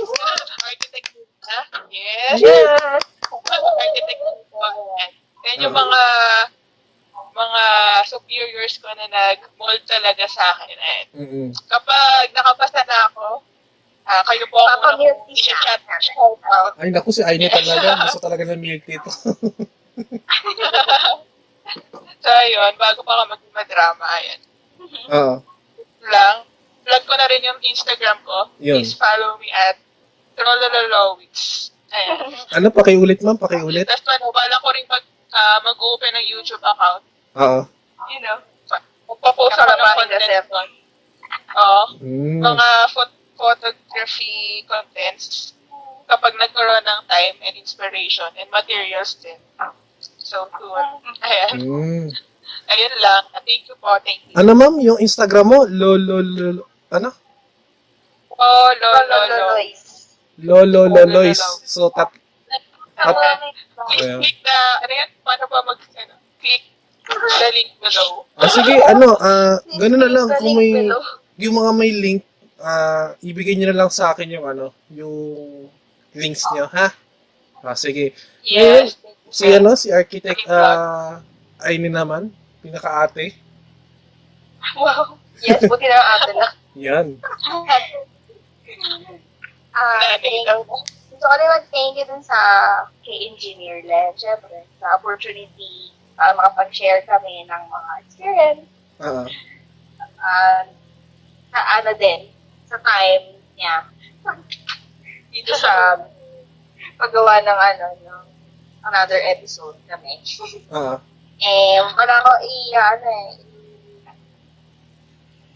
Ipopromote siguro yung business na asawa ko. Yun, sige ma'am, pati yung po?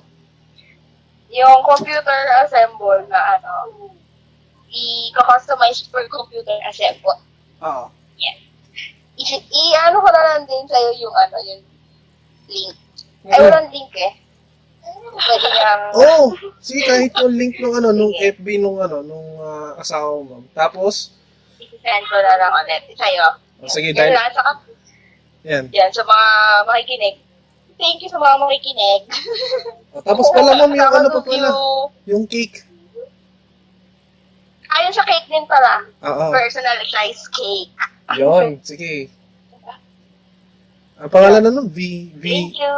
Anong pangalan? Beyonds. So, yan.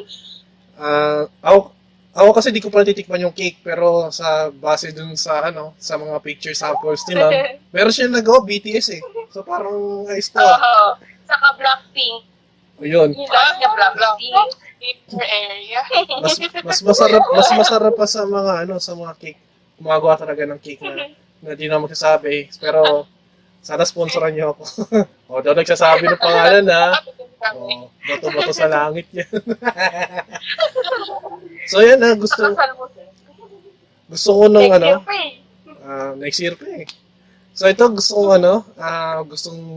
ring special mention din, ang boss namin na nag-celebrate ng kanyang 15 years ng pagiging architect. So, ito di ko pa talaga na siguro sa opisina medyo nahihirapan talaga ako i-approach personally. Pero, ayun, binabati ko lang din na boss namin, si Architect Dina. So, ma'am, congrats. Congrats. Sana ma-interview, matuloy na yung ano natin, talk natin. Okay, ang dami pang factors to be considered, no? Sana ma-interview ka namin. Alam ko naman nakikinig kayo, ma'am, eh. Sana marinig ito. Ay, oh, i-clip ko ito, i-send ko sa inyo. I-resume na rin ako. Oo. So, yun. Maraming salamat po sa inyo, mga ma'am. Thank you. Mag-iingat kayo palagi, ha? Ayan. Keep safe. Bawal lumabas. Ayun. Bawal lumabas. Oo, bawal. Ayun, may kumakanta, may sumasample. Ayun. So yun, dito na nagtatapos ang isa na mga edisyon na maganda kasi pag medyo mahaba, pag maraming guests talaga expected na mahaba talaga ang talk. So dito naman nagtatapos ang isa na mga mainit na baltaktakan at talakayan, pag-uusap ng Talk It Squeeze, pagpapatuloy ng career goals na series. So mag-ingat palagi, follow health protocols, bumaba na yung numbers ng yung fatalities dito sa bansa na ng COVID. Tsaka marami na lang na-istorbo itong lintik na problema na to. Sana matapos na kasi gusto ko na rin lumabas din eh. So ayun, follow health protocols. Siguro triplehin nyo na yung paglalagay ng mask para lang maging safe. Tapos panligo nyo na lang din sarili nyo alcohol para super sanitized. Syempre joke lang yan. Pero yun nga, maging maingat lang tayo lahat para matapos ito. Para maging back to normal na, tsaka, ayun, para hindi limitado yung gano'n natin. So, kahit huwag na kayo makinig sa kung sino-sino man, kahit sa, ang dami na kasing stress talaga ngayon sa paligid. So, para kailangan na natin ng pang positive vibes, good vibes. So, ayun, mag-ingat lahat. Keep safe, kapayapaan para sa lahat. Peace, Lem, out!